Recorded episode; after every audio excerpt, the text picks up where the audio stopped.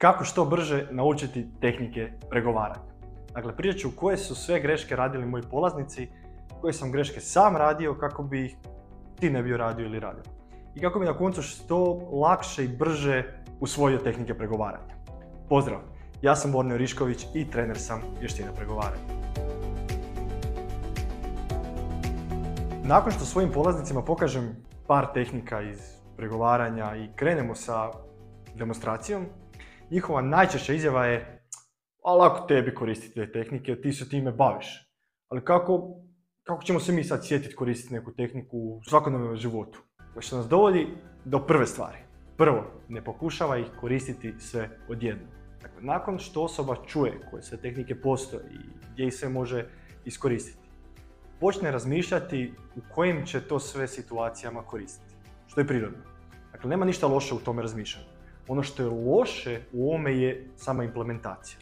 Dakle, nakon što si čuo preko 10 tehnika i pokušaš ih iskoristiti u svakodnevnom životu, toliko toga će poći po zlu u početku. Dakle, prvo, nećeš se sjetiti kako se točno koristiti. Nećeš znati koju bi iskoristio, pa ćeš nešto zbrkati i zvučat ćeš potpuno neprirodno i potpuno nerazumno.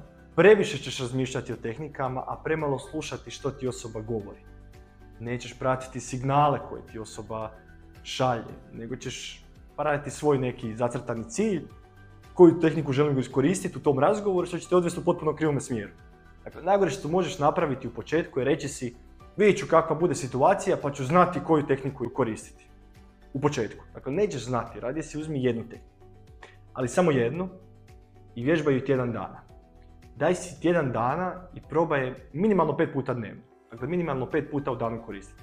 Čak si možeš zadavati izazove i reći ajde da vidim, hoću do podneva stići napraviti bar pet puta ovu tehniku. Na ovaj način ne preokupiraš svoj um sa silnim tehnikama, nego mu daješ jedan jednostavan zadatak. Nakon tjedan dana korištenja samo jedne tehnike, primijeti kako će ti prirodnije dolaziti. Bez da moraš puno razmišljati o njoj, o primjenjivanju same tehnike. Dakle, nakon tjedan dana, onda probaj pridružiti drugu tehniku. Ili ako ti je to prezahtjevno, uzmi samo neku drugu i vježbaj tjedan dana. Nakon samo mjesec dana, tvoj način komuniciranja, to jest pregovaranja, će se poboljšati za 20-30% u odnosu na prije. Koristiš li ovaj princip? Nakon mjesec dana ti nećeš toliko razmišljati o samoj tehnici, nego će ti dolaziti prirodno. A tvoj fokus će moći biti na osobi i ono što ti sama osoba govori. Drugo, počni sa bitkama koje si spreman izgubiti.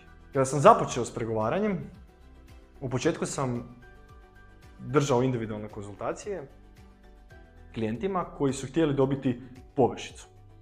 I nakon konzultacija, kada bi se malo, ajmo reći tako, nabrijali za taj razgovor, za taj razgovor za površicu, njihova prva izjava bi bila najčešće jedva čekam da napravim taj razgovor, kao u sad ću odmah. I moj odgovor bi u tom slučaju bio pokušaš li sada, odmah nakon ovih konsultacija, voditi razgovor sa šefom, nećeš dobiti povišicu sigurno. Zašto? Jer takav način komunikacije ti nije prirodan. Tek si ga naučio i treba ti utakmica u nogama. Da to zvuči što prirodnije. Stoga bi im uvijek predložio da prvo vježbaju sa svojim bližnjima. Jer tvoji bližnji te najbolje znaju. I prepoznaće sve one stvari u kojima ne izgledaš prirodno. Zato kažem, počni sa bitkama koje si spreman izgubiti. Dakle, počni sa situacijama koji za tebe imaju manji ulog. Neka to bude osoba u trgovini, neka bude kolege s posla, susjedi. Bilo koja situacija u kojoj se neće ništa značajno dogoditi ako ti tehnika pođe krivo.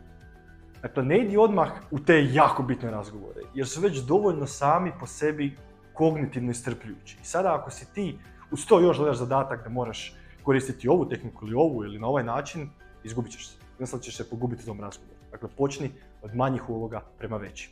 Treće, pripremi se na nelagodu. Recimo da si prijašnja dva pravila odlučio ili odlučila primijeniti i sada dolazimo do situacije kada određenu tehniku treba i izreći, to jest iskoristiti. U prvih nekoliko puta imat ćeš iznimno veliku nelagodu. Dakle, u tvojoj glavi će se javljati misli poput što ako me skuži, što ako se naljuti, zvučim preglupo kada ovo radi, e, zvučim neprirodno i tako dalje. Tvoj um će vrištati i gdje ćete vratiti na stare obrazce.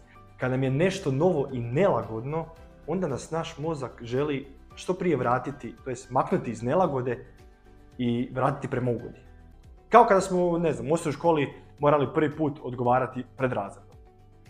Dakle, ono što nas učiteljica pita. I u početku je bilo naravno izrazito nelagodno. Smo više obraćali pažnju na to što će drugi reći o nama, nego što mi trebamo uopće odgovoriti učiteljici. Kako smo odrastali, taj strah je postao sve manji i manji. Jednako tako i kod ovoga. Dakle, što više koristiš, to će tvoj strah, tvoje misli biti sve tiše. Tvoj strah biti sve manji i manji. To jest, to će se tvoje sabotirajuće misli sve više stišavati. Na koncu, zato se i zove vještina, jer ju treba vježbati. A ja trener, jer ti pomažem da budeš što vještiji. To te zove vještina pregovaranja. Ovo su koraci koji su meni pomogli i mojim klijentima da što prije usvoje vještine pregovaranja. Nadam se da će jednako tako i tebi. Ako smatraš da bi ovaj video pomogao još nekome, podijeli ga. Hvala na pažnji i igre se. Pozdrav!